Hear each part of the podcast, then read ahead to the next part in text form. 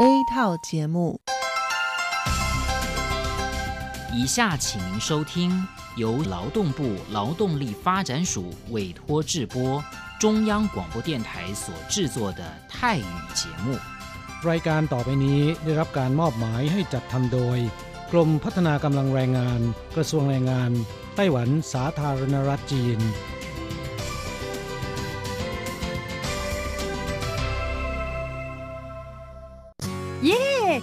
กงานแล้ว พวกเราไปคาราโอเกะกันเถอะ ฉันมีธุระ เธอไปกันเถอะ เอ๊ะนานที่ปีหน จะนัดไปร้องเพลงกัน หรือว่าเธอมีนัดกับชายหนุ่มจ้าใช่ก็ดีนะสิ ฉันจะไปทำงานหาเงินต่างหาก จริงเหรอ เลิกงานแล้วยังไปหาเงินได้อีก ทำไมดีจัง ไปทำที่ไหนอะจริงสิ แถวนี้มีโรงงานหนึ่งช่วงนี้ต้องการคนงานชั่วคราว ช่วงวันหยุดฉันก็ไปทำงานพิเศษที่นั่นจะได้หาเงินเพิ่มขึ้นอีกหน่อย อยากจะซื้อคอมพิวเตอร์ให้ลูกชายที่เมืองไทยลำไพไม่ได้นะ กฎหมายไต้หวันกำหนดไว้ว่า พวกเราจะต้องทำงานให้เท่าแก่ที่ยื่นขออนุญาตนำเราเข้ามาทำงานในไต้หวันเท่านั้น การไปทำงานที่อื่น ถือว่าผิดกฎหมาย หากถูกจับได้จะถูกยกเลิกไปอนุญาตทำงาน ไม่เพียงถูกส่งกลับประเทศ ต่อไปก็เข้ามาทำงานในไต้หวันไม่ได้อีกแล้วฮะรุนแรงขนาดนั้นเลยเหรอ จะถูกส่งกลับประเทศไม่สามารถมาทำงานไต้หวันได้อีก งั้นฉันก็ไม่มีทางหาเงินส่งลูกเรียนมหาวิทยาลัยนะสิงั้นก็แย่กว่าเดิมมาสิ ใช่แล้ว ในเมื่อเราเข้ามาทำงานในไต้หวันแล้ว ก็ควรต้องปฏิบัติตามกฎหมายไต้หวัน จึงจะมีโอกาสหาเงินส่งกลับไปช่วยเหลือครอบครัว ฉันว่าเธอไปร้องเพลงกับฉันดีกว่านะ อืม ถูกอย่างที่เธอว่านั่นแหละ ฉันว่าฉันทำงานตามที่ระบุในสัญญาจ้างงานดีกว่า ไม่งั้นแทนที่จะหาเงินได้เยอะกว่าเดิม กลับถูกส่งตัวกลับประเทศซะนี่ ใช่แล้วทำงานอยากถูกต้องตามกฎหมายดีกว่า ตอนนี้ไปร้องเพลงกับพวกเราได้หรือยังล่ะ ผู้ช่วยที่ดีของไต้หวันจูงมือกันก้าวไปข้างหน้า กรมพัฒนากำลังแรงงาน ร่วมฝ่าฟันไปพร้อมกับคุณ สนับสนุนโดยกรมพัฒนากำลังแรงงาน กระทรวงแรงงานไต้หวัน วันดี สัปดาห์ที่แล้วเธอไปไหนมาเหรอทำไมไม่เจอเลย ใช่ ฉันกลับเมืองไทยมาเพิ่งกลับมาเมื่อวานก่อนที่เอง แม่ดีจังเลย แต่ทำไมรีบกลับมาเร็วจังล่ะ ก็ต้องขอบคุณเท่าแก่ฉันละเท่าแก่ไปทำเรื่องให้ฉันเข้ามาทำงานไต้หวันอีกครั้ง โดยผ่านศูนย์บริการจ้างตรงของรัฐบาลไต้หวัน ฮะ การจ้างตรงคืออะไรเหรอทำยากไหมไม่ยากเลย เท่าแก่บอกว่าสะดวกมาก แล้วก็ไม่ต้องผ่านบริษัทจัดหางาน ไม่เพียงประหยัดค่าในหน้าที่เมืองไทยนะทำให้ฉันเก็บเงินได้เพิ่มขึ้น ช่วยให้ครอบครัวฉันมีชีวิตที่ดีขึ้นด้วย นอกจากนี้ฉันอยู่กับเท่าแก่มานาน คุ้นเคยกันดี การเดินเรื่องเข้ามาทำงานในไต้หวัน โดยวิธีการจ้างตรงเนี่ยยังทำให้ฉันได้ทำงานในสถานที่ที่คุ้นเคย ไม่ต้องเสียเวลาปรับตัวให้เข้ากับที่ทำงานใหม่ เท่าแก่ก็ไม่ต้องปวดหัว ว่าจะต้องเริ่มสอนคนใหม่ เป็นผลดีกับทุกฝ่ายเลยล่ะแม่ดีจริง ๆ ผมเองสัญญาก็ใกล้ครบแล้วนะเนี่ย ต้องรีบกลับไปบอกข่าวดีให้เท่าแก่รู้แล้วล่ะ จะได้ให้เท่าแก่ไปติดต่อที่ศูนย์บริการจ้างตรง เพื่อขอทำเรื่องให้ผมกลับมาทำงานไต้หวันใหม่ โดยวิธีจ้างตรงได้เลย แล้วก็จะต้องไปบอกข่าวนี้กับเพื่อนๆทุกคนให้ได้รู้กันด้วย ใช่ เรื่องดีๆ แบบนี้ต้องบอกต่อ จะได้ไปใช้บริการกันเยอะๆ ผู้ช่วยที่ดีของไต้หวันจูงมือกันก้าวไปข้างหน้า กรมพัฒนากำลังแรงงาน ร่วมฝ่าฟันไปพร้อมกับคุณ สนับสนุนโดยกรมพัฒนากำลังแรงงาน กระทรวงแรงงานไต้หวัน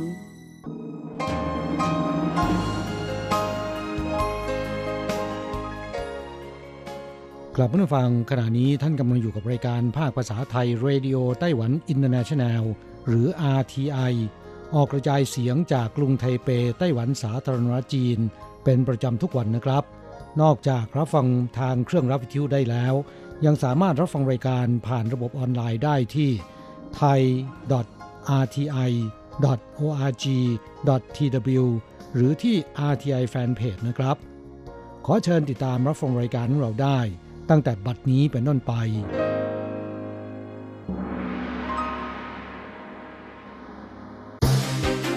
ลำดับแรกขอเชิญติดตามรับฟัง ข่าวประจำวัน สวัสดีครับคุณผู้ฟังที่รักและเคารพทุกท่านครับสำหรับในช่วงของข่าวประจำวันพุทธที่ 13 พฤษภาคมปีพุทธศักราช 2563 ในวันนี้นะครับ ก็มีผมกฤษณัยสายประพาสเป็นผู้รายงานครับ เรามาเริ่มต้นกันที่ข่าวข่าวเกี่ยวกับสถานการณ์การระบาดของโควิด -19 กันก่อนนะครับ ครับศูนย์บัญชาการควบคุมโรคระบาดไต้หวันนั้นได้เปิดแถลงข่าวในตอนบ่ายวันนี้ โดยนายเฉินซือจงรัฐมนตรีสาธารณสุขของไต้หวัน ในฐานะผู้อำนวยการศูนย์นะครับเปิดเผยว่าในวันนี้นั้นไต้หวันไม่พบผู้ติดเชื้อ ทั้งที่ติดเชื้อในประเทศและต่างประเทศต่อเนื่องเป็นวันที่ 6 แล้ว และทำให้ตัวเลขผู้ติดเชื้อโควิด -19 ของไต้หวันนั้นยังคงเท่าเดิมครับคือ 440 ราย เสียชีวิต 7 ราย รักษาหายแล้ว 375 รายครับในจำนวนผู้ติดเชื้อโควิด -19 ทั้งหมดนะครับเป็นการติดเชื้อจากต่างประเทศ 349 รายครับแล้วก็ติดเชื้อในไต้หวัน 55 ราย ส่วนอีก 36 รายนั้นเป็นนายทหารเรือบนเรือรบผานสือครับ ครับส่วนสถานการณ์ในไทยนั้นนายถงเจินหยวน ผู้แทนไต้หวันสาธารณจีนประจำประเทศไทย ก็ได้โพสต์ผ่าน Facebook ส่วนตัวแสดงความยินดีกับไทยที่ในวันนี้นั้น ไทยไม่พบผู้ติดเชื้อหรือตัวเลขเป็นศูนย์ทำให้ตัวเลขผู้ติดเชื้อในไทยนั้นอยู่ที่ 2,844 รายนะครับ แล้วก็รักษาตัวอยู่ในโรงพยาบาล 117 คน ตาย 56 ราย พร้อมกับแฮชแท็กในตอนท้ายนะครับว่า stay home stay safe save life นะครับ ครับอีกข่าวหนึ่งครับเราไปดูข่าวเกี่ยวกับทางด้านนายอู๋เจาเซี่ยรัฐมนตรีว่าการกระทรวงต่างประเทศของไต้หวันสาธารณจีน ได้สัมภาษณ์ teleconference Fox News ในสหรัฐเมื่อวานนี้นะครับโดยเป็นการสัมภาษณ์ในช่วง prime time ด้วยนะครับย้ำว่า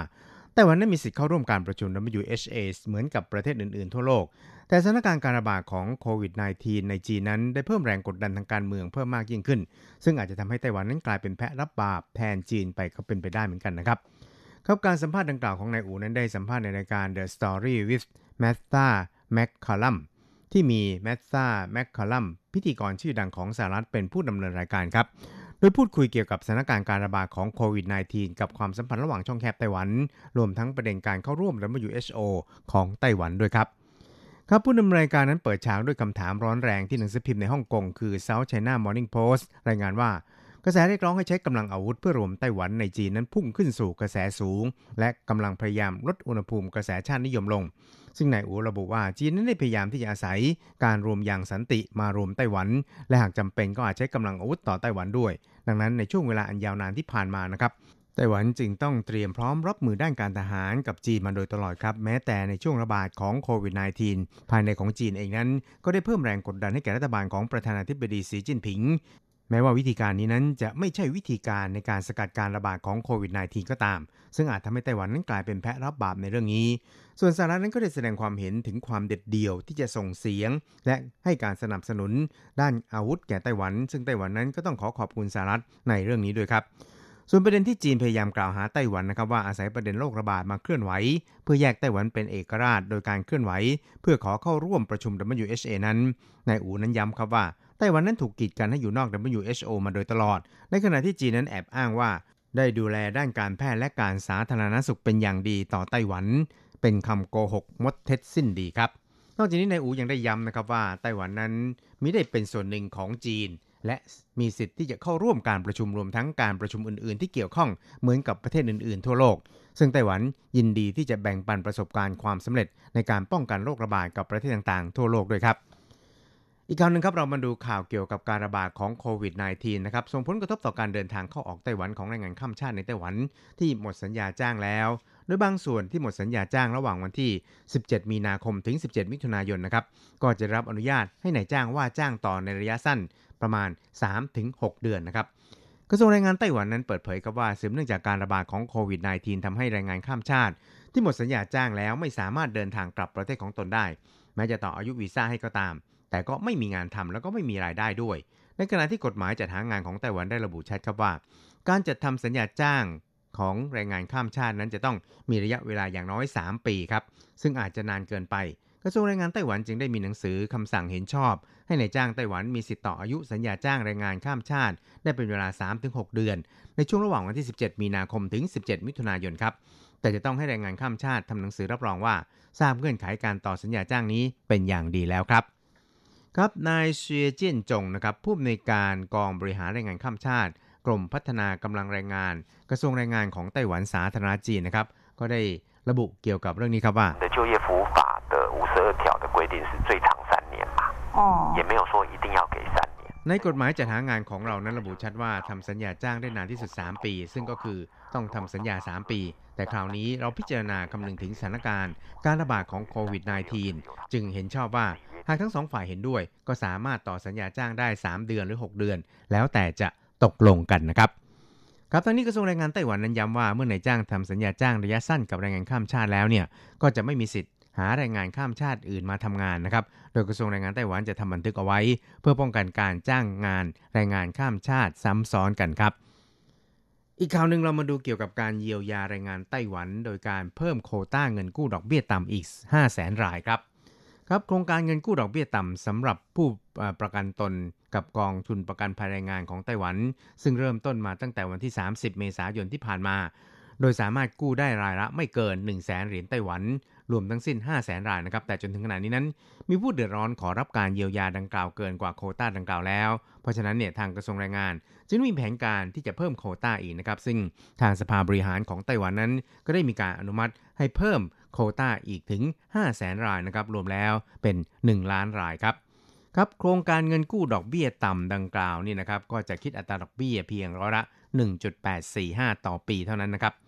และโดยปีแรกนั้นกระทรวงแรงงานจะเป็นผู้ให้เงินชดเชย ดอกเบี้ยทั้งหมด และครึ่งปีแรกไม่ต้องผ่อนชำระเงินต้น ส่วนครึ่งปีหลังนะครับก็จะเริ่มชำระเงินต้น แล้วก็เมื่อขึ้นปีที่2เนี่ยผู้กู้ก็จะต้องเริ่มชำระดอกเบี้ยพร้อมเงินต้น ไปจนถึงสิ้นปีที่ 3 ครับนางสีหมิงชุน รัฐมนตรีว่าการกระทรวงแรงงานของไต้หวันบอกว่า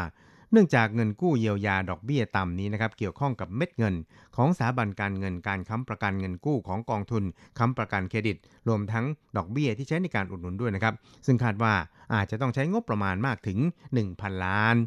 จึงต้องมีการพิจารณาในรายละเอียด เพื่อพิจารณาการเพิ่มโควต้า แต่รับรองได้ว่าต้องเพิ่มโควต้าอีกเกินกว่า 3 0 0แสนรายขึ้นไปอย่างแน่นอนทีเดียวครับ อีกข่าวหนึ่งครับเราไปดูเกี่ยวกับรายงานของสหรัฐระบุชัดนะครับว่า WHO นั้นขวางไต้หวันเข้าร่วมเป็นเหตุทำให้คนตายเป็นเบื่อครับ U.S. China Economic and Security Review Commission หรือ USCC ของสหรัฐนะครับ ได้เผยแพร่รายงานการศึกษาฉบับหนึ่งเมื่อวานนี้ โดยศึกษาเกี่ยวกับผลกระทบจากการที่ WHO ไม่ยอมให้ไต้หวันมีส่วนร่วมในองค์กร WHO นะครับ ซึ่งก็ได้มีการระบุชัดครับว่า WHO นั้นไม่ยอมให้ไต้หวันเข้าร่วมกิจกรรมเนื่องจากปัจจัยทางการเมือง ซึ่งก็ได้สร้างความเสียหายอย่างร้ายแรง ให้แก่วงการสาธารณสุขของโลก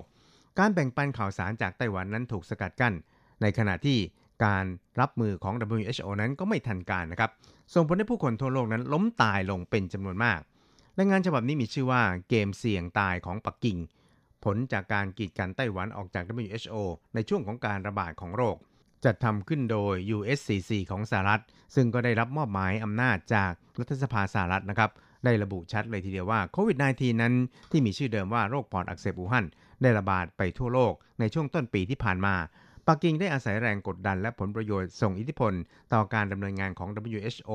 กีดกันไต้หวันให้อยู่นอก WHO ไม่สนใจต่อความพยายามที่ไต้หวัน ต้องการแบ่งปันข้อมูลข่าวสาร แบ่งปันประสบการณ์ในการป้องกันโรคของตน นอกจากนี้ในช่วงของการระบาดของโรคนั้นปักกิ่งยังได้อาศัยการซ้อมรบทางทหาร เพิ่มแรงกดดันทางทหารต่อไต้หวัน รวมไปจนถึงการส่งเครื่องบินรบ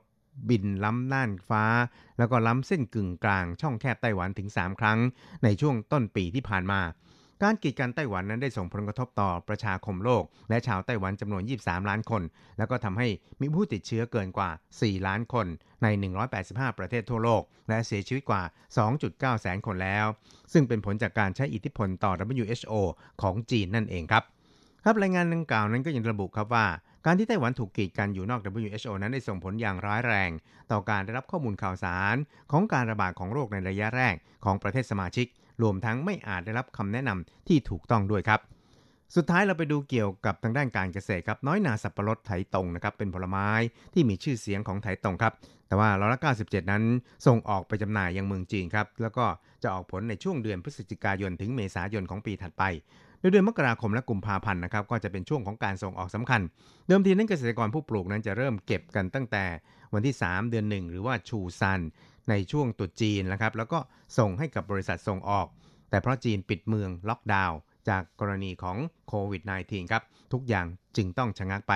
แล้วก็ปลายเดือนมกราคมนะครับ ราคาหน้าสวนนั้นปรากฏว่าลดลงจากเดิมช่างละ 60 เหลือ 35 NT เรียกว่าขาดทุนย่อยยับทีเดียว จนฝ่ายเกษตรของกระทรวงจังหวัดไถตงนั้นต้องยื่นมือให้เงินอุดหนุน ค่าขนส่งกิโลกรัมละ 9 NT ทำให้น้อยหน่าสับปะรดที่เตรียมส่งออกไปยังกวางโจวในต้นเดือนกุมภาพันธ์2คอนเทนเนอร์ มีลูกค้ามาขอซื้อไปจนเกลี้ยง เปลี่ยนจากตลาดการส่งออกเป็นตลาดในไต้หวันเองครับครับ และหลังจากนั้นก็มีการใช้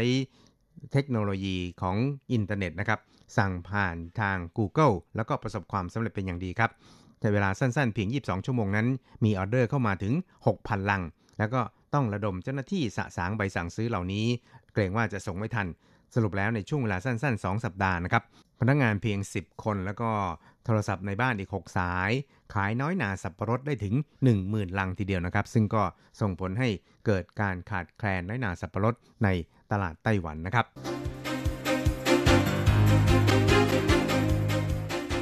ต่อไปขอเชิญฟังข่าวต่างประเทศและข่าวจากเมืองไทยค่ะ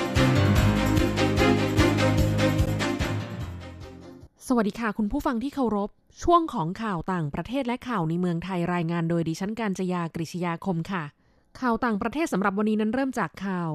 รัสเซียสั่งงดใช้เครื่องช่วยหายใจที่ผลิตเองในประเทศ รุ่นหลังวันที่ 1 เมษาหลังไฟไหม้โรงพยาบาล สำนักงงานดูแลบริการสาธารณสุขแห่งชาติของรัสเซีย ประกาศงดใช้เครื่องช่วยหายใจที่ผลิตเองในประเทศบางรุ่น ที่ผลิตหลังวันที่ 1 เมษายน ตามที่มีข่าวว่าโรงพยาบาลสองแห่งไฟไหม้ โดยอาจเกี่ยวข้องกับเครื่องช่วยหายใจ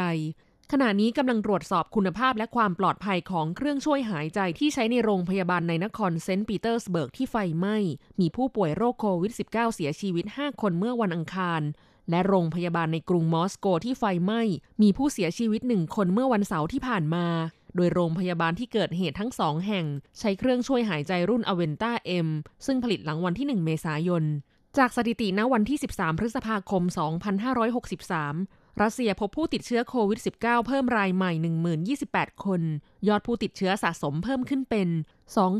242,271 คน มากเป็นอันดับสองของโลกรองจากสหรัฐอเมริกา และมีผู้เสียชีวิตเพิ่ม 96 คน รวมเป็น 2,212 คน ข่าวต่อไปผู้อำนวยการสถาบันโรคติดเชื้อแห่งชาติเตือน สหรัฐเปิดเมืองเร็วไป โรคอาจกลับมาระบาดหนักจนเอาไม่อยู่ ดรแอนโทนี ฟาวซีผู้อำนวยการสถาบันโรคภูมิแพ้และโรคติดเชื้อแห่งชาติสหรัฐระบุว่า จำนวนผู้เสียชีวิตจากโรคโควิด -19 ในสหรัฐที่แท้จริง น่าจะมีจำนวนสูงกว่าตัวเลขที่รายงานอยู่ในขณะนี้ และเตือนว่าสหรัฐจะมีการเสียชีวิตจากโรคโควิด -19 เพิ่มขึ้นอีก และเศรษฐกิจของประเทศจะเสียหายมากยิ่งขึ้น หากเมืองและรัฐต่างๆ ของสหรัฐยกเลิกมาตรการอยู่บ้านหยุดเชื้อเร็วเกินไป การเร่งผ่อนคลายล็อกดาวน์ของสหรัฐ อาจส่งผลให้เกิดการระบาดระลอกใหม่จนควบคุมไม่ได้ทั้งนี้ ดรฟาวซีเป็นหนึ่งในคณะทำงานเฉพาะกิจ ที่รับมือกับสถานการณ์การแพร่ระบาดของโรคโควิด -19 ในสหรัฐ และตอนนี้ต้องกักบริเวณตนเองอยู่บ้าน หลังจากเจ้าหน้าที่ทำเนียบขาวสองคนติดเชื้อโควิด -19 โดยความเห็นดังกล่าวของดรฟาวซีสวนทางกับแนวคิดของประธานาธิบดีโดนัลด์ทรัมป์ผู้นำสหรัฐ ที่เรียกร้องให้รัฐต่างๆ เร่งผ่อนปรนการล็อกดาวน์เพื่อให้เศรษฐกิจของสหรัฐกลับมาเดินหน้าได้อีกครั้ง ต่อไปขอเชิญคุณผู้ฟังรับฟังข่าวในเมืองไทยค่ะ นายกชื่นชมจุฬาเปิดหลักสูตรแพทย์อินเตอร์แห่งแรกในไทยนางนฤมลภิญโญสินวัฒน์โฆษกประจำสำนักนายกรัฐมนตรีเปิดเผยว่าพลเอกประยุทธ์จันโอชานายกรัฐมนตรี แสดงความชื่นชมกรณีที่คณะแพทยศาสตร์ จุฬาลงกรณ์มหาวิทยาลัย เตรียมเปิดหลักสูตรแพทยศาสตร์บัณฑิต หลักสูตรนานาชาติแห่งแรกในประเทศไทย สารฝันผู้มีวุฒิการศึกษาระดับปริญญาตรีทุกสาขา ให้สามารถศึกษาต่อเพื่อเป็นแพทย์วิชาชีพได้ ยกระดับการแพทย์ไทยเพื่อรองรับวิกฤตการระบาดของโรคโควิด -19 และอื่น ๆ ในอนาคตอีกทั้งมีโอกาสที่จะพัฒนาให้เป็น medical higher education เพราะประเทศไทยได้รับการยอมรับสูงมากในเรื่องของการจัดการกับโรคระบาด โอกาสนี้สามารถยกระดับการเรียนการสอนทางด้านแพทยศาสตร์ของไทยไปสู่ระดับชั้นนำของโลก โดยเฉพาะระบาดวิทยาและโรคอุบัติใหม่ ปรับหลักสูตรแพทยศาสตร์ให้เป็นอินเตอร์ รองรับนักศึกษาต่างชาติ รวมทั้งสร้างความร่วมมือกับมหาวิทยาลัยชั้นนำระดับโลก ในการจัดทำหลักสูตรร่วมกัน ถือเป็นมิติใหม่ของการศึกษาวิชาแพทยศาสตร์ ที่ตอบโจทย์คนรุ่นใหม่ที่มีศักยภาพ มีความพร้อมในการพัฒนาตนเอง เพื่อเป็นกำลังหลักของสังคมในระดับสากลต่อไปต่อไปเป็นอัตราแลกเปลี่ยนประจำวันพุธที่ 13 พฤษภาคม พุทธศักราช 2563 อ้างอิงจากธนาคารกรุงเทพสาขาไทเป โอนเงิน 10,000 บาทใช้เงินเหรียญไต้หวัน 9,550 เหรียญ แลกซื้อเงินสด 10,000 บาทใช้เงินเหรียญไต้หวัน 9,900 เหรียญ 1 ดอลลาร์สหรัฐใช้เงินเหรียญไต้หวัน 30.14 เหรียญแลกซื้อค่ะ คุณผู้ฟังคะนั่นเป็นช่วงของข่าวต่างประเทศและข่าวในเมืองไทย รายงานโดยดิฉันการจยากริชยาคมค่ะ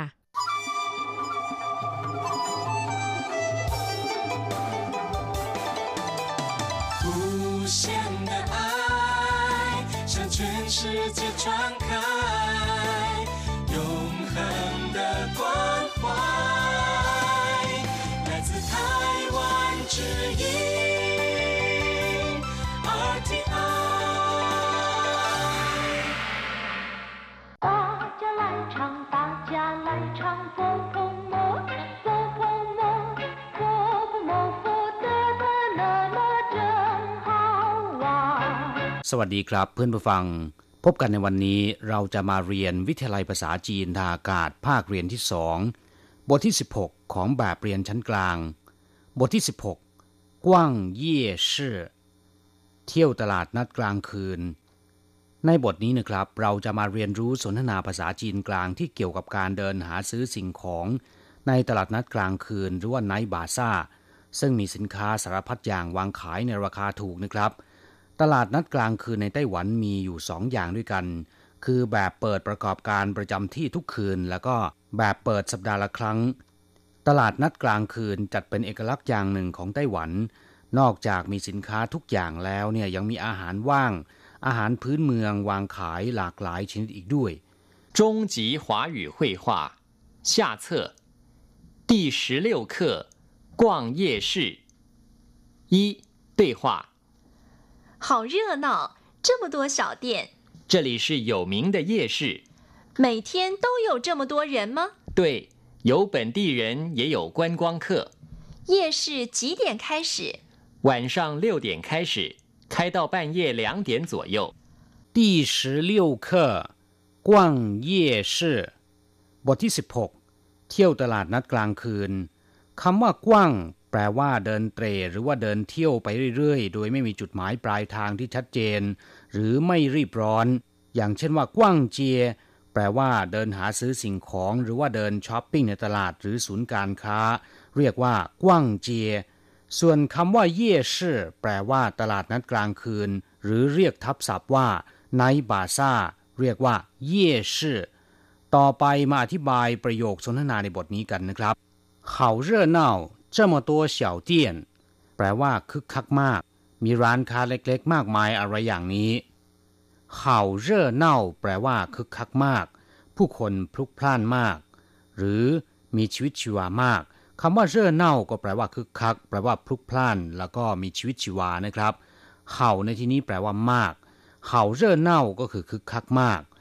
这么多小店มีร้านค้าตั้งมากมาย เฉาเตี้ยนก็คือร้านค้าเล็กๆ ที่วางขายอาหารว่าง หรือว่าสิ่งของต่างๆ ที่มีราคาไม่แพงนะครับเจ้าโมตัวเฉาเตี้ยนมีร้านค้ามากมายอะไรเช่นนี้这里是有名的夜市ที่นี่เป็นตลาดนัดกลางคืนที่มีชื่อเสียง这里是ที่นี่เป็น有名แปลว่ามีชื่อเสียงโด่งดัง เย่ชื่อก็คือตลาดนัดกลางคืน หรือที่เรียกทับศัพท์ว่าไนบาซ่านะครับ这里是有名的夜市ที่นี่เป็นตลาดนัดกลางคืน หรือไนบาซ่าที่มีชื่อเสียง每天都有这么多人吗มีคนมากมายอย่างนี้ทุกวันใช่หรือไม่ มีคนมากอย่างนี้ทุกวันไหม每天แปลว่าทุกวัน都有这么多人吗มีคนมากมายอย่างนี้ไหม每天都有这么多人吗 มีคนมากอย่างนี้ทุกวันไหม对有本地人也有观光客ถูกแล้วหรือว่าใช่แล้ว มีทั้งคนท้องถิ่นแล้วก็มีนักท่องเที่ยวตุ้ยแปลว่าถูกแล้ว ใช่แล้ว หรือว่าถูกต้อง有本地人มีคนท้องถิ่น本地人ก็คือคนท้องถิ่น也有观光客และมีนักท่องเที่ยว也有ก็คือยังมีกวนกวางเคอก็คือนักท่องเที่ยว คำว่ากวนกวางแปลว่าการท่องเที่ยวหรือว่าทัวร์กวนกวางเคก็คือนักท่องเที่ยวเย่ชื่อจีเตียนไคชตลาดนัดกลางคืน เริ่มเปิดกี่โมง เย่ชื่ออธิบายไปแล้วแปลว่าตลาดนัดกลางคืน หรือไนบาซาจีเตียนก็คือกี่โมง หรือเวลาเท่าไหร่ ส่วนคำว่าไคชแปลว่า เริ่มต้นไคแปลว่าเปิดชื่อแปลว่าเริ่มไคชก็คือเริ่มเปิด หรือว่าเริ่มต้น夜市几点开始 ตลาดนัดกลางคืนเริ่มเปิดกี่โมง晚上六点开始开到半夜两点左右เริ่มหกโมงเย็นเปิดไปถึงประมาณตีสองวันช่างแปลว่ากลางคืนเลี่ยวเตียนก็คือหกโมงหรือ 18นาฬิกาชาวจีนนิยมนับเวลาจาก1นาฬิกาถึง 12นาฬิกา โดยมีการกำกับว่าเป็นเวลาในกลางคืนหรือว่ากลางวัน อย่างเช่นในสนทนาบทนี้นะครับ เลี่ยวเตียนก็คือ 6 โมง หรือ 6 นาฬิกา แต่จะเป็น 6 โมงเช้าหรือ 6 โมงเย็น จะมีการกำกับไว้ด้วย อย่างเช่นว่า วันช่างเลี่ยวเตียนก็คือ 6 โมงเย็นเจ้าช่างเลี่ยวเตียนก็คือ 6 โมงเช้าส่วนคำว่า开始อธิบายคร่าวๆไปแล้วนะครับ เมื่อครู่นี้ แปลว่า เริ่มต้น เริ่มเปิด 开到半夜两点左右เปิดไปถึงประมาณหรือว่าราวๆตีสอง开到ก็คือเปิดไปถึงป้านเย่แปลว่าเที่ยงคืน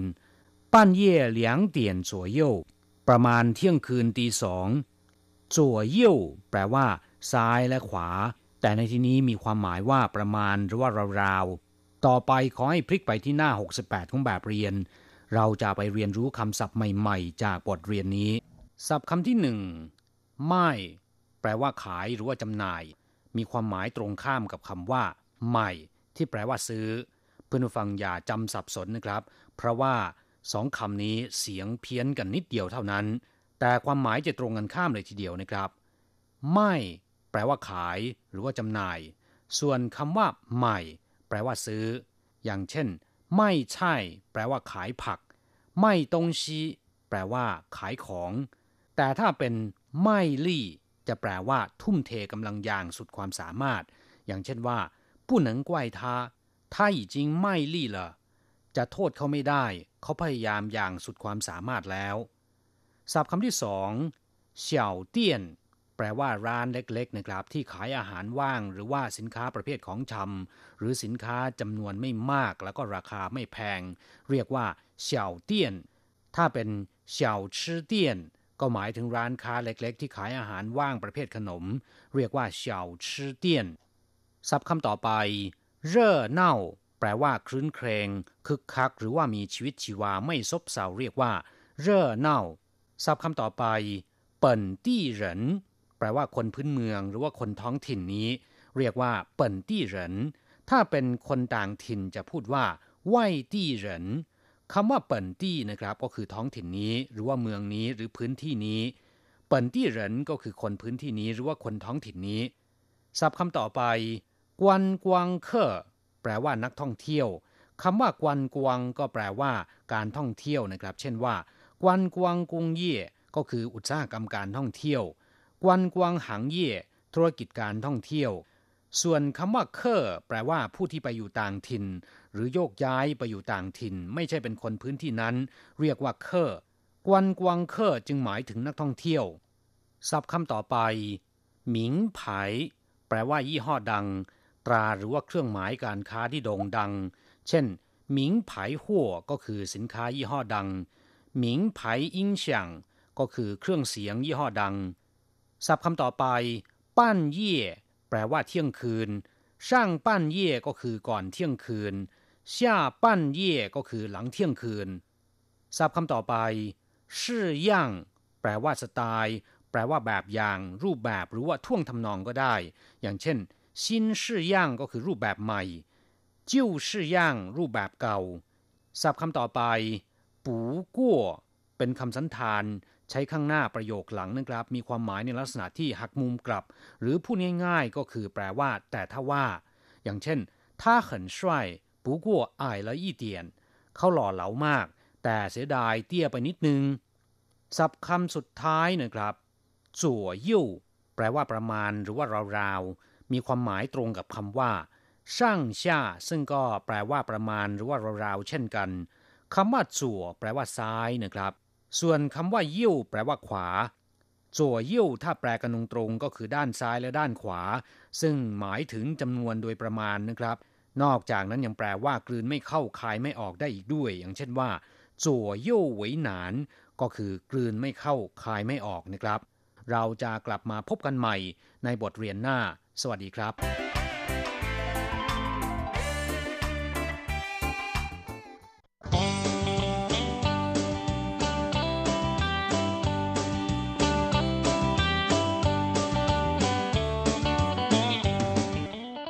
ผู้ฟังขณะนี้ท่านกำลังอยู่กับรายการภาคภาษาไทย RTI เอเชียสัมพันธ์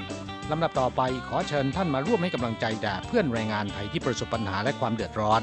ในช่วงไขปัญหาแรงงาน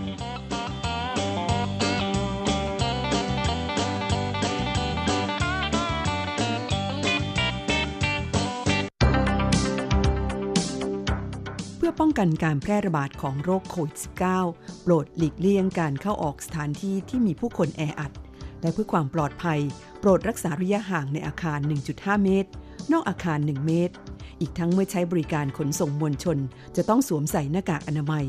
ด้วยความห่วงใยจากกระทรวงแรงงานไต้หวัน ครับก็เป็นที่น่ายินดีสถานการณ์โควิด -19 ดูมีแนวโน้มดีขึ้นมานิดหน่อยนะฮะ ค่ะ ก็ดูเหมือนว่าทุเลาลงนะคะกระนั้นก็ตามเพื่อนฟังของเรายัางคงชะล่าใจไม่ได้นะคะอ่าออกไปไหนมาไหนยังต้องสวมหน้ากากอนามัย แล้วก็รักษาระยะห่างทางสังคม รวมทั้งดูแลสุขภาพร่างกายให้แข็งแรงสมบูรณ์อ่ากลับจากข้างนอกแล้วต้องรีบล้างมือให้สะอาดด้วยสบู่นะคะครับสถานการณ์โควิด -19 ก็มีผลกระทบไปทั่วนะครับ แทบทุกวงการนะฮะค่ะแต่สำหรับคนงานต่างชาติแล้วเนี่ยมีข้อหนึ่งที่คิดว่าอ่า เป็นผลดีนะฮะยังไงคะสำหรับโรงงานที่ครบสัญญาแล้วเนี่ยในจ้างบอกให้กลับบ้าน รอ2-3เดือนแล้วทำเรื่องกลับมาใหม่ เป็นการซิกแซกนะครับหลีกเลี่ยงอ่า ให้ต่อสัญญาในไต้หวันนะฮะอย่างนี้ก็แปลว่าคนงานต้องไปเสียค่าหัวคิวหมอใหม่ใช่ไหมคะถูกต้องครับมีบางโรงงานทำเช่นนี้นะฮะขณะที่โรงงานส่วนใหญ่ก็ปฏิบัติตามกฎระเบียบ มีการต่อสัญญาให้กับคนงาน หมายถึงคนงานที่ทำงานเป็นที่พึงพอใจของนายจ้างนะครับสำหรับคนงานบางคน ซึ่งคิดว่าเป็นส่วนน้อยที่นายจ้างไม่ต่อสัญญานะค่ะอ่า แต่ที่เมื่อสักครู่บอกว่าบางโรงงานที่ใช้วิธีเลี่ยงบาลีซิกแซกนะครับใช้คนงานเนี่ยเดินทางกลับบ้านไปพักร้อนสัก2-3เดือนแล้วทำเรื่องกลับมาใหม่ คนงานเหล่านี้นะครับก็ได้รับอานิสงจากสถานการณ์โควิด -19 ในครั้งนี้นะครับ เพราะว่าเดินทางกลับไปแล้วเนี่ยไม่สามารถกลับเข้ามาได้ในระยะเวลาอันใกล้นะฮะก็เลยทำให้ในจ้าง ต้องให้คนงานต่อสัญญาในไต้หวันทำให้คนงานไทยเหล่านี้นะครับ ไม่ต้องไปเสียค่าหัวคิวรอบใหม่นะโอ้ก็ได้อานิสงส์ไปนะคะครับในขณะที่บางคนครบสัญญาแล้วอยากจะทำงานต่อไป แต่ไม่อยากอยู่กับนายจ้างรายเดิม ต้องการจะเปลี่ยนไปทำงานกับนายจ้างรายใหม่ คนงานแบบนี้ก็มีเหมือนกันนะครับ ช่วงระหว่างนี้เนื่องจากคนงานใหม่เดินทางเข้ามาได้ยากนะครับ เพราะฉะนั้นโอกาสที่จะหาได้งานใหม่นั้น ก็สูงกว่าเดิมนะครับค่ะ กลายเป็นว่าอ่าช่วงที่โควิดระบาด แล้วก็มีมาตรการคุมเข้มในเรื่องต่างๆ โดยเฉพาะในเรื่องของการเดินทางระหว่างประเทศเนี่ยนะคะก็ทำให้คนงานต่างชาติในไต้หวันที่ครบสัญญาเนี่ยได้ประโยชน์ไปนะคะครับแต่นั่นก็ไม่ใช่ว่าจะโอนย้ายได้ร้อยเปอร์เซ็นต์ เป็นเพียงว่าโอกาสเนี่ยสูงขึ้นนะครับค่ะเพราะฉะนั้นการต่อสัญญากับนายจ้างรายเดิม เป็นวิธีที่ดีที่สุดแล้ว แล้วนะคก็รับปลอดภัยที่สุดนะคะเพราะว่าครับในเรื่องของการเปลี่ยนในายจ้างก็ยังมีความเสี่ยงอยู่ ไม่ใช่ว่าจะเปลี่ยนได้ร้อยเปอร์เซ็นเต็ม อีกอย่างหนึ่งถ้าหากว่าอ่าโชคร้ายเนี่ยอาจไปเจออ่ากรณีที่ถูกหลอกไปทำงานผิดกฎหมาย คิดว่าตัวเองได้เปลี่ยนในายจ้างแบบถูกกฎหมายแท้ที่จริงแล้วไปทำงานแบบผิดกฎหมายนะคะครับในกลุ่มคนงานไทยนั้นยังไม่ค่อยได้ข่าวในเรื่องนี้นะครับ แต่สำหรับอ่าคนงานชาติอื่นอย่างอินโดนีเซียนะได้ยินข่าวในทำนองนี้มาอ่าหลายคดีแล้วนะครับว่าใกล้จะครบสัญญาแล้วอ่าอยากจะทำงานต่อไป แต่ไม่อยากอยู่กับนายจ้างรายเดิม ต้องการเปลี่ยนไปทำงานกับนายจ้างรายใหม่ ไปหลงเชื่อคำของนายหน้าเถื่อน ที่มาอ้างบอกว่า ตนมีช่องทางที่จะให้เปลี่ยนไปทำงานกับนายจ้างรายใหม่ได้อย่างถูกต้องตามกฎหมายอ่าก็ไปหลงเชื่อแล้วก็จ่ายค่าซื้อตำแหน่งงานนะฮะค่ะซึ่งคนงานอินโดนีเซียบางราย เห็นว่ามีโอกาสที่จะเปลี่ยนในจ้างได้ แม้จะเสียเงินค่าซื้อตำแหน่งงาน อาจจะ20,000 30,000หรือ4 50,000แล้วแต่ มันก็ยังถูกกว่ากลับบ้านแล้วก็ไปเสียค่าหัวคิวรอบใหม่เดินทางมาใหม่นะฮะเพราะฉะนั้นบางรายจึงไปหลงเชื่อคารมของนายหน้าเถื่อนเหล่านี้ ปรากฏว่าได้จัดให้ไปทำงานจริง แต่ว่าไม่ถูกกฎหมายนะครับ โดยที่เจ้าตัวไม่รู้เรื่อง และไปในขณะที่ยังไม่ครบสัญญา เมื่อนายจ้างติดต่อไม่ได้รวมกัน 3 วันขึ้นไปนะครับนายจ้างมีหน้าที่ต้องไปแจ้งความว่าคนงานหลบหนี แล้วก็ทำเรื่องถึงกระทรวงแรงงานนะครับ เพิกถอนใบอนุญาตทำงานนะฮะเป็นคนงานถูกกฎหมายอยู่ดีๆ ก็กลายเป็นคนงานผิดกฎหมายไปโดยปริยายนะคะครับเพราะฉะนั้นคนงานเหล่านี้เมื่อถูกตรวจพบอ่าก็จะถูกปรับในข้อหา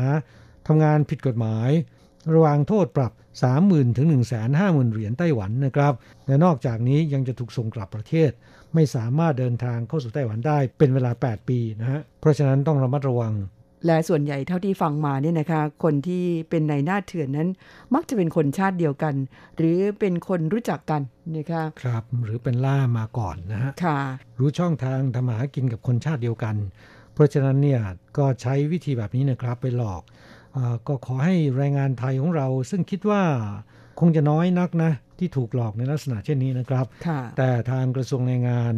อาของไต้หวันเนี่ยขอให้รายการของเราช่วยประชาสัมพันธ์ด้วยนะครับ อย่าไปหลงเชื่อ ไม่ว่าใครก็ตาม บอกว่าจะช่วยเราหางาน แล้วก็ต้องจ่ายเงินค่าซื้อตำแหน่งงานต้องระมัดระวังนะครับ การจะต่อสัญญา หรือการจะย้ายงานนั้นจริง ๆ แล้วเนี่ยทำด้วยตนเองได้นะครับ หากว่าเราไม่ประสงค์จะอยู่กับนายจ้างรายนี้ต่อไป สามารถที่จะแจ้งกับนายจ้างได้นะฮะค่ะก่อนจะครบสัญญา2ถึง4เดือนนะครับอ่านายจ้างก็ไปยื่นเรื่องต่อที่กระทรวงแรงงาน การยื่นเรื่องก็ไม่ยุ่งยากนะครับ สามารถทำในระบบออนไลน์ได้นะครับค่ะเมื่อยื่นเรื่องไปแล้วอนุญาตแล้วนะครับ ก็สามารถที่จะหานายจ้างใหม่ บางรายมีนายจ้างใหม่อยู่แล้วนะครับ ก็สามารถที่จะโอนย้ายไปได้เลยนะ ต้องทำเรื่องเสร็จก่อนจะครบสัญญานะครับ ไม่ใช่ครบสัญญาแล้วค่อยมาอา บอกว่าต้องการจะย้ายในจ้างใหม่ ตอนนั้นไม่ทันซะแล้วนะครับ หากว่าใบถิ่นที่อยู่หรือ ARC ของเราหมดอายุ นั่นถือว่าเราเนี่ยผิดกฎหมายแล้วนะครับจำไว้ว่าจะต้องยื่นเรื่องก่อนจะครบสัญญา 2-4 เดือนนะค่ะเกี่ยวกับเรื่องการต่อสัญญาในไต้หวันการย้ายในจ้างใหม่นั้นนะคะก็เกี่ยวเนื่องกับสิทธิประโยชน์ของเราโดยตรงนะคะเพราะฉะนั้นท่านที่มีความประสงค์อาจจะย้ายในจ้างใหม่ จะต่อสัญญาในไต้หวันเนี่ย ต้องใส่ใจหาข้อมูลในด้านนี้นะคะมิฉะนั้นแล้วคุณอาจตกเป็นเหยื่อของในหน้าเถื่อน หรืออบรรดานกต่อทั้งหลายแหละซึ่งส่วนใหญ่ก็เป็นคนชาติเดียวกันนะคะหรือว่าเป็นเพื่อนกันอ,อันนี้ต้องระมัดระวังนะคะต้องให้แน่ใจซะก่อนว่าเป็นการโอนย้ายแบบถูกต้องตามกฎหมายนะคะถ้าหากว่าจุดไหนคุณยังข้องใจคุณไม่แน่ใจเนี่ยสามารถสอบถามหน่วยงานที่เกี่ยวข้องได้นะคะอย่างเช่นของไต้หวันก็ 1955 ซึ่งเขาเปิดบริการตลอด 24 ชั่วโมง ของไทยเองก็มีสำนักงงานแรงงานไทยทั้งไทเปและเกาชง คุณอยู่ในเขตพื้นที่ใดก็ติดต่อสอบถามที่นั่นได้นะคะ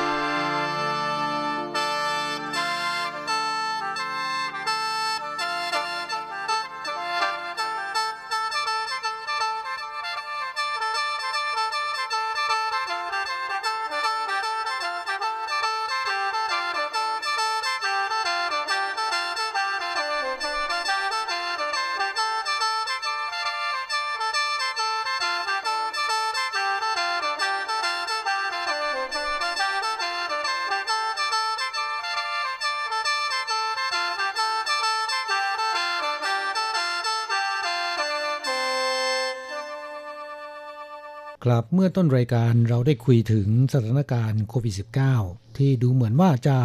อ่ามีแนวโน้มทุเลาลงนะครับค่ะแต่ก็ยังชะล่าใจไม่ได้สำหรับในไต้หวันไม่ว่าท่านที่ทำงานอยู่ที่นี่ หรือเพื่อนผู้ฟังชาวไทยนะครับ ก็คงจะได้รับทราบ เกี่ยวกับมาตรการในการป้องกันและสกัดโรคโควิด -19 ของไต้หวันที่ค่อนข้างจะได้ผลมาแล้วนะครับ ค่ะและหนึ่งในมาตรการป้องกันดังกล่าวของทางการไต้หวันก็คือ การกักตัวผู้ที่เดินทางเข้าประเทศเป็นเวลา 14 วันนะคะไม่ว่าจะเป็นคนไต้หวันเอง หรือว่าคนต่างชาติก็ตามนะคะทุกคนครับตั้งแต่วันที่ 17 มีนาคมเป็นต้นมานะฮะค่ะผู้ที่เดินทางจากต่างประเทศเข้าสู่ไต้หวัน ต้องรับการกักตัวเป็นเวลา 14 วันนะฮะค่ะอ่าโดยการกักตัวนั้นก็มีมาตรการปลีกย่อยลงไป แต่ที่น่าสนใจก็คือมาตรการนี้กฎระเบียบบังคับว่าทุกคนต้องทำเช่นนั้นนะครับ ซึ่งแน่นอนผู้รับการกักตัวอาจจะได้รับความเสียหายบ้างนะฮะไม่ว่าเรื่องของเสรีภาพในการเคลื่อนไหว ที่สำคัญก็คือเรื่องของรายได้เรื่องเศรษฐกิจนะครับค่ะเพราะฉะนั้นทางรัฐบาลอ่าจึงมีเงินชดเชยอ่า สำหรับผู้ที่รับการกักตัว แล้วก็ไม่มีรายได้จากที่อื่นนะครับ วันละ 1,000 เหรียญไต้หวัน รวมเวลา 14 วันด้วยกันค่ะอย่างเพื่อนฟังท่านหนึ่งซึ่งส่งอ่าคำถามมาเมื่อวันที่ 17 มีนาคมบอกว่า วันที่ 20 มีนาคมจะกลับเข้าไต้หวัน หลังมาเมืองไทยได้ 1 เดือนเต็ม อยากทราบว่าตอนนี้ที่ไต้หวันเขามีข้อบังคับอะไรเกี่ยวกับการกลับเข้าไต้หวันบ้างคะ การกักตัวคือกักตัวเองอยู่ในที่พัก ห้ามออกไปข้างนอกใช่ไหม และระหว่างกักตัว 14 วันสามารถยื่นเรื่องขอรับเงินวันละ 1,000 เหรียญที่ไหนทำอย่างไรบ้าง กรณีของเราเป็นผู้ตั้งถิ่นฐานใหม่ สามารถยื่นขอรับเงินได้ไหม มีประกาศออกมาใหม่เรื่อยๆ ก็ทำเอาใจแป้วเลยค่ะ ครับ ไม่ทราบว่าเพื่อนผู้ฟังท่านนี้ เมื่อวันที่ 20 มีนาคม ท่านได้เดินทางเข้าสู่ไต้หวันอย่างราบรื่นแล้วหรือยังนะเท่าที่ทราบเนี่ยมีหลายคนไม่สามารถเดินทางเข้ามาได้นะครับ เพราะว่ากฎระเบียบและมาตรการในการป้องกันโรคเนี่ยมันเข้มงวดมากขึ้นเรื่อยๆนะฮะแล้วก็สายการบินต่างๆ นั้นยกเลิกเที่ยวบินไปค่อนข้างเยอะนะคะไม่ทราบคุณเดินทางเข้าสู่ไต้หวันได้ราบรื่นไหม แต่สำหรับคำถามของคุณก็เป็นประโยชน์นะคะ แล้วก็เกี่ยวกับเรื่องการกักตัว 14 วันนั้น ก็เกี่ยวเนื่องกับเพื่อนแรงงานต่างชาติด้วยเหมือนกันนะคะครับแต่ผู้ที่ถามเป็นผู้ตั้งถิ่นฐานใหม่ใช่ไหมฮะค่ะเราพูดเรื่องของผู้ตั้งถิ่นฐานใหม่ก่อนว่าต้องกักตัวแบบไหนนะแหมเรื่องนี้ดิฉันตอบให้ตรงๆเลย ครับคุณอัญชันรู้ดีนะเพราะว่าโดนมาแล้วนะครับค่ะดิฉันเองเดินทางเข้าไต้หวันวันที่ 18 มีนาคมนะคะในฐานะที่เป็นผู้ตั้งถิ่นฐานใหม่เหมือนกันนะคะก็ให้กักตัวอยู่ที่ที่บ้านของเราเองนะคะเป็นเวลา 14 วันห้ามออกไปไหนเลย แล้วก็ที่คุณข้องใจเข้ามาเกี่ยวกับเรื่องของการยื่นขอเงินชดเชย เงินเยียวยา วันละ 1,000 เหรียญนนั้น ไม่ว่าคุณจะเป็นคนไต้หวันหรือคนต่างชาติ ผู้ตั้งถิ่นฐานใหม่หรือแรงงานต่างชาติ หากคุณมีคุณสมบัติ ตรงตามที่เขาระบุมาคือระหว่าง 14 วันนี้คุณไม่มีเงินเดือนนะคะคุณไม่ได้รับค่าจ้างเนี่ยก็สามารถยื่นขอได้นะคะครับแต่ถ้าหากว่าคุณมีนายจ้างและนายจ้างเขาจ่ายเงินเดือนอยู่นะครับ อย่างคนงานต่างชาติเนี่ยหากว่าเข้ามาแล้ว แล้วก็ช่วงระหว่างที่กักตัวนะครับ แม้นจะไม่สามารถทำงานได้แต่นายจ้างยังจ่ายค่าจ้างให้เนี่ยไม่มีคุณสมบัติที่จะไปยื่นขอเงินชดเชยก้อนนี้นะครับ แต่ในกรณีที่นายจ้างไม่จ่าย ซึ่งนายจ้างก็สามารถทำได้ ก็จะมีสิทธิ์ที่จะขอเงินชดเชย วันละ 1,000 เหรียญจากทางกระทรวงสาธารณสุขและสวัสดิการของไต้หวันได้นะครับ ส่วนที่ถามว่ายื่นขอที่ไหนอันนี้ทำรายการผ่านทางออนไลน์ได้ แต่ขอเรียนให้ทราบว่าค่อนข้างซับซ้อนเหมือนกันนะคะแล้วคุณต้องอ่านภาษาจีนได้ด้วย เพราะฉะนั้นอันนี้ก็เป็นข้อจำกัดสำหรับคนไทยนะคะหรือคนที่อ่านภาษาจีนไม่ได้ แต่ก็มีทางแก้ไขนะคะอย่างผู้ฟังท่านนี้เป็นผู้ตั้งถิ่นฐานใหม่เนี่ยให้คุณไปที่ที่ทำการเขต ซึ่งเขาจะมีพนักงานคอยบริการเรื่องนี้โดยเฉพาะเลยนะคะคุณไปขอคำปรึกษาจากเขาได้เขาจะชี้แนะให้เป็นอย่างดี คุณไปทำมาแล้วใช่ไหมไปทำมาแล้ว เพราะว่าการทำรายการนั้นยุ่งยากพอสมควรนะคะขนาดว่าที่ฉันอ่านภาษาจีนออก แต่ว่ามันซับซ้อนนิดหน่อยนะคะ ต้องแน่ใจว่าเราทำถูกหรือเปล่า เพราะฉะนั้นทางที่ดีไปขอคำชี้แนะจากเจ้าหน้าที่เขาจะดีที่สุดเขาก็จะคอยอบอกคุณอยู่ข้างๆนะคะว่าต้องทำยังไงบ้าง แต่ใช้วิธีการทำรายการผ่านมือถือของเรานี่แหละค่ะ ครับนี่จากประสบการณ์ของคุณอันชันนะสำหรับคนงานไทยฟังมาถึงตอนนี้อาจจะใจแป้วก็ได้นะครับ เนื่องจากทราบว่ามีขั้นตอนที่ค่อนข้างจะยุ่งยากนะครับทำเองคงจะยากนะ เรื่องนี้ในจ้างและบริษัทจ้างงาน จะเป็นผู้ที่ดำเนินการให้นะครับ ค่ะ อันนี้เป็นขั้นตอนของการยื่นขอเงินชดเชย แต่สำหรับคนงานต่างชาติในเรื่องของการกักตัวล่ะคะเหมือนกับผู้ตั้งถิ่นฐานใหม่ทั่วไปไหม ต้องดูว่าเป็นคนงานประเภทไหนนะครับ อย่างเช่นว่า เป็นคนงานในภาคการผลิตที่ทำงานอยู่ในโรงงานอยู่ในไซต์งานก่อสร้างนายจ้างจะต้องเป็นผู้ที่จัดหาห้องพัก ให้คนงานมากักตัว 14 วัน โดยจำกัดว่า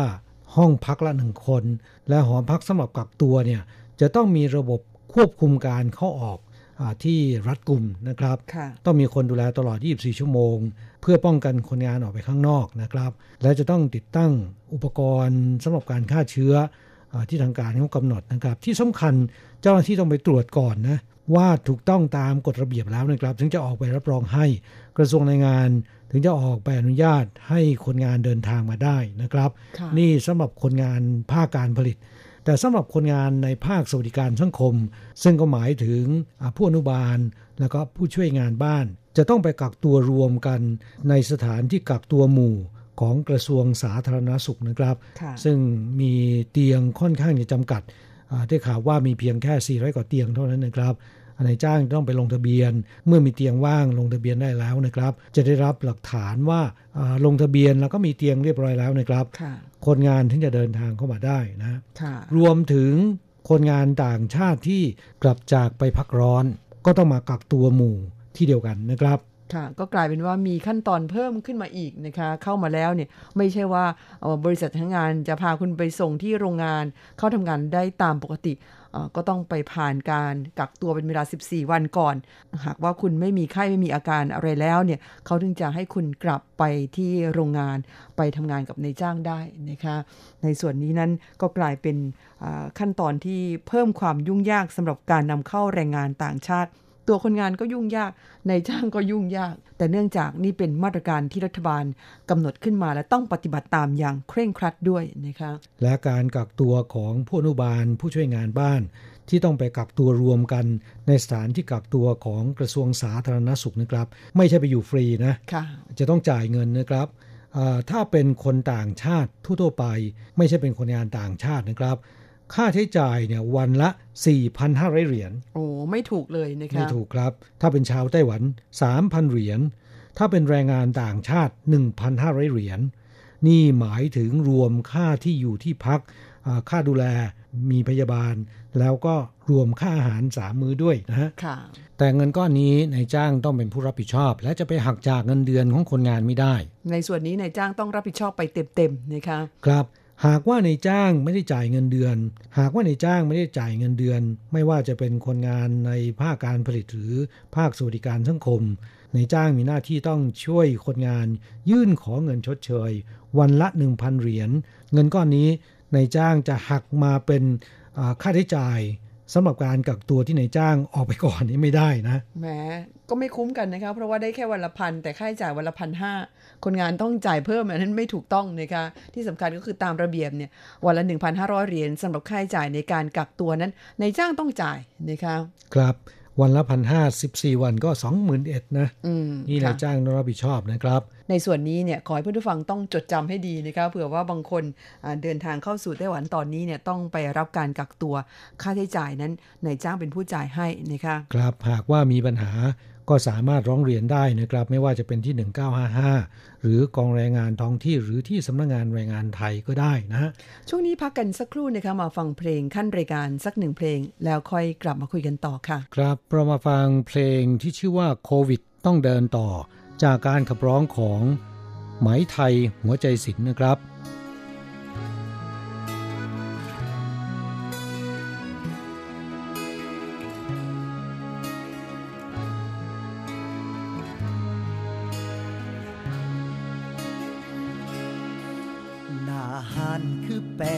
จังปาง มันเกิดอีหยังกับชาวมอละอำหน้าเวทีในตอนคำคำ คือมีแต่คนปิดหน้าจนว่าได้ข่าวว่ามีโรคร้ายมันอันตรายหนักหนาโควิด -19 มันลอยเข้ามาบอบอกกล่าวสุ่มเฮาหมอลำหยุดงาน แต่ชีวิตยังเดินต่อไปนี่สินภาระมากมายก็เฮามันคนหาเศร้ากินคำทางเดียวที่พอทำได้ คือกำลังใจที่งดงามฝากเพลงเงาเงาให้เช่าหมอละอำเขาต้องสู้ ดูแลตัวเองให้ดี ô ô ô là nó ô ô ô là nó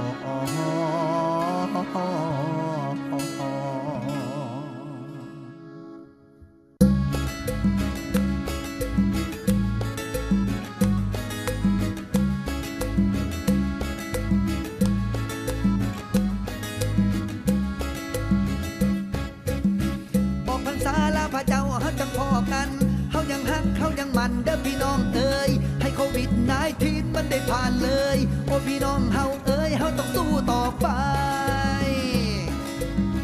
ได้จะหวังว่ามืออื่นเมื่อเฮาตื่นมาคงสิพ่อทองฟ้าที่มันสดใส เมื่อโควิดนายทีมันได้หายไปเฮามาตรวจกันไม่อยู่นาหานหมอลามเฮามาจวดกันมากันมา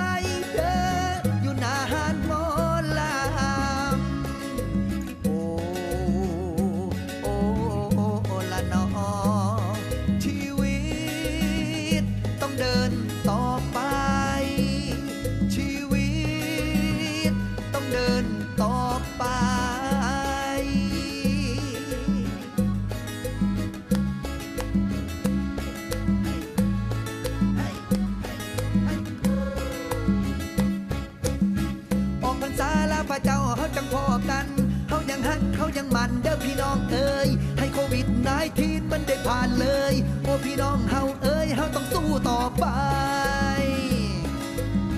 ได้แต่หวังว่ามืออื่นเมื่อเฮาตื่นมาคงสิพอทองฟ้าที่มันสดใส เมื่อโควิด19มันได้หายไป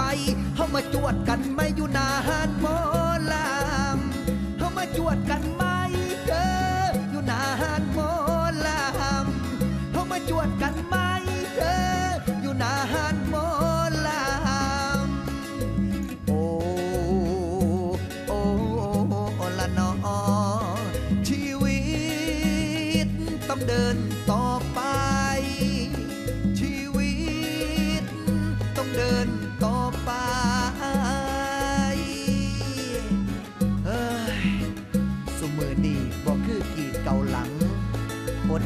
พี่น้องเด้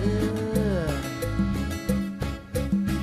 ครับช่วงนี้มาตอบปัญหาของผู้ฟังที่ถามเข้าสู่รายการนะครับ ท่านแรกถามว่าขอสอบถามนะครับ ก่อนกลับประเทศเงินภาษีของทุกปีออก เราจะไปติดต่อรับได้ที่ไหนหรือทำอย่างไรครับ พอมีข้อมูลเกี่ยวกับเรื่องเงินภาษีของแรงงานไทยในไต้หวันไหม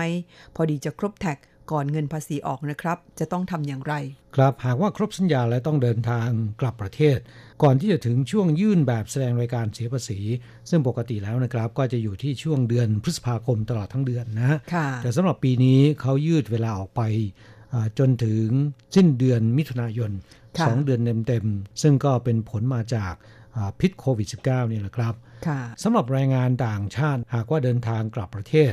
อ่าต้องมีการเคลียร์ภาษีก่อนเดินทางกลับและต้องเขียนใบมอบชันทะให้บริษัทจ้างงานหรือในายจ้าง เป็นผู้ที่ รับเงินคืนภาษีจากสรรพากรนะครับค่ะเพราะว่าสรรพากรนั้นจะไม่โอนเงิน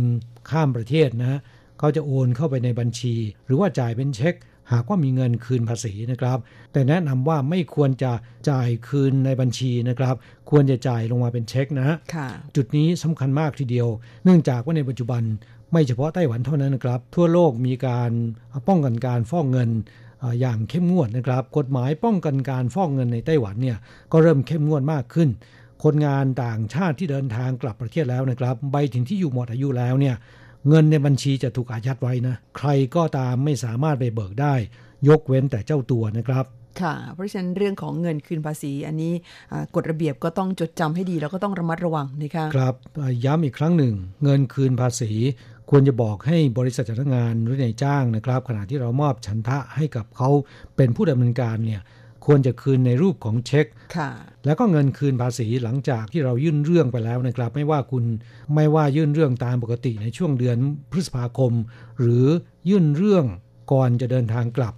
หลังจากที่ยื่นไปแล้วประมาณ 3 เดือนนะครับ เงินคืนภาษีก็จะลงมานะฮะบางรายก็อาจจะได้คืนก่อนด้วยซ้ำไปนะคะครับ สามารถติดต่อสอบถามจากล่ามหรือจาก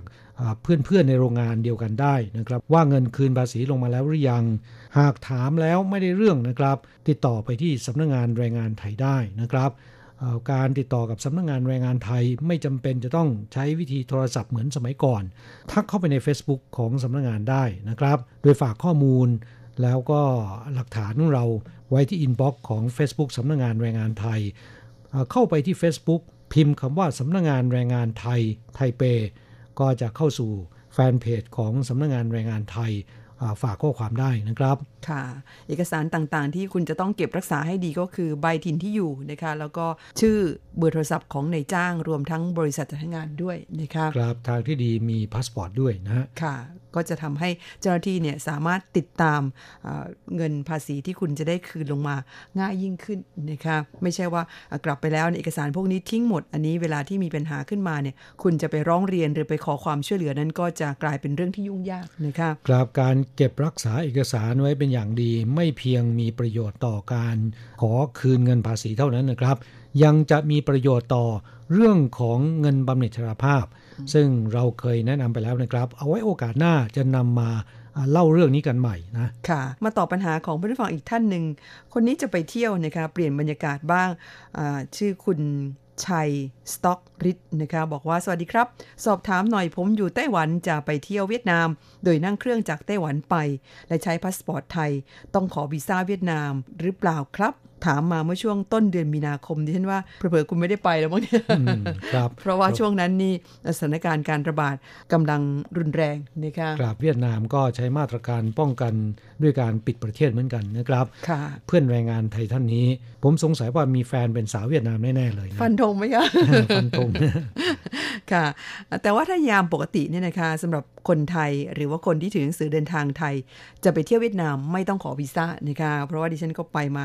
สองสารอบแล้ว ไม่จำเป็นต้องขอวีซ่าค่ะ ไม่ว่าคุณจะบินจากเมืองไทยหรือบินจากไต้หวันก็ตามนะคะครับซื้อตั๋วแล้วก็เดินทางไปได้เลยนะฮะค่ะเหตุที่ไม่ต้องขอวีซ่าเนี่ยไม่เฉพาะเวียดนามเท่านั้นนะประเทศในภูมิภาคเอเชียตะวันออกเฉียงใต้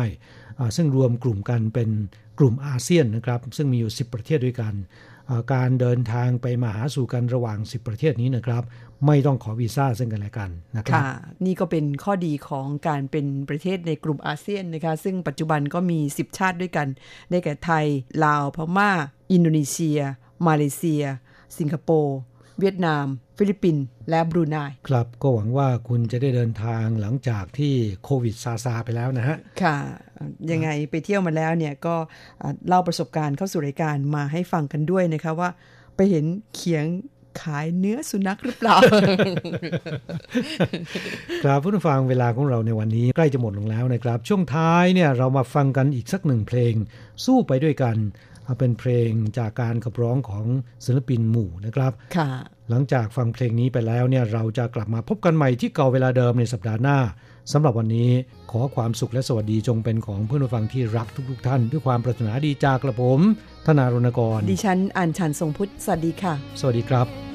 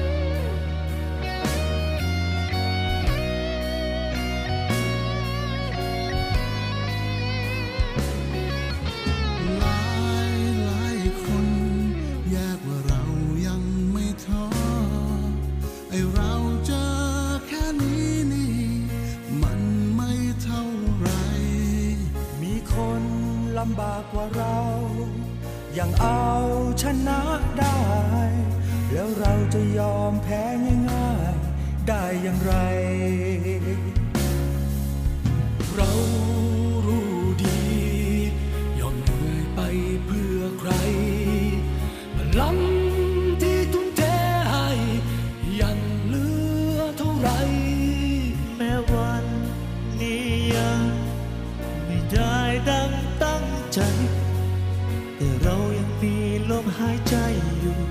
ไม่ยอม ขอตั้ง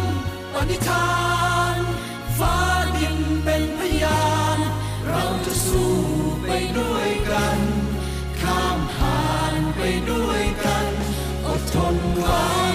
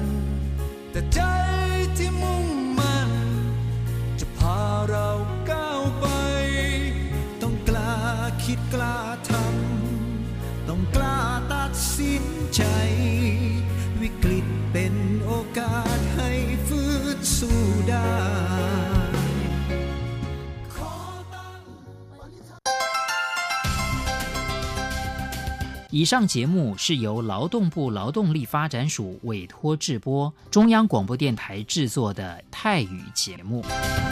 ที่ท่านรับฟังจบลงไปแล้วนั้นเป็นรายการที่ได้รับมอบหมายให้จัดทำโดย กรมพัฒนากำลังแรงงาน กระทรวงแรงงาน ไต้หวันสาธารณรัฐจีน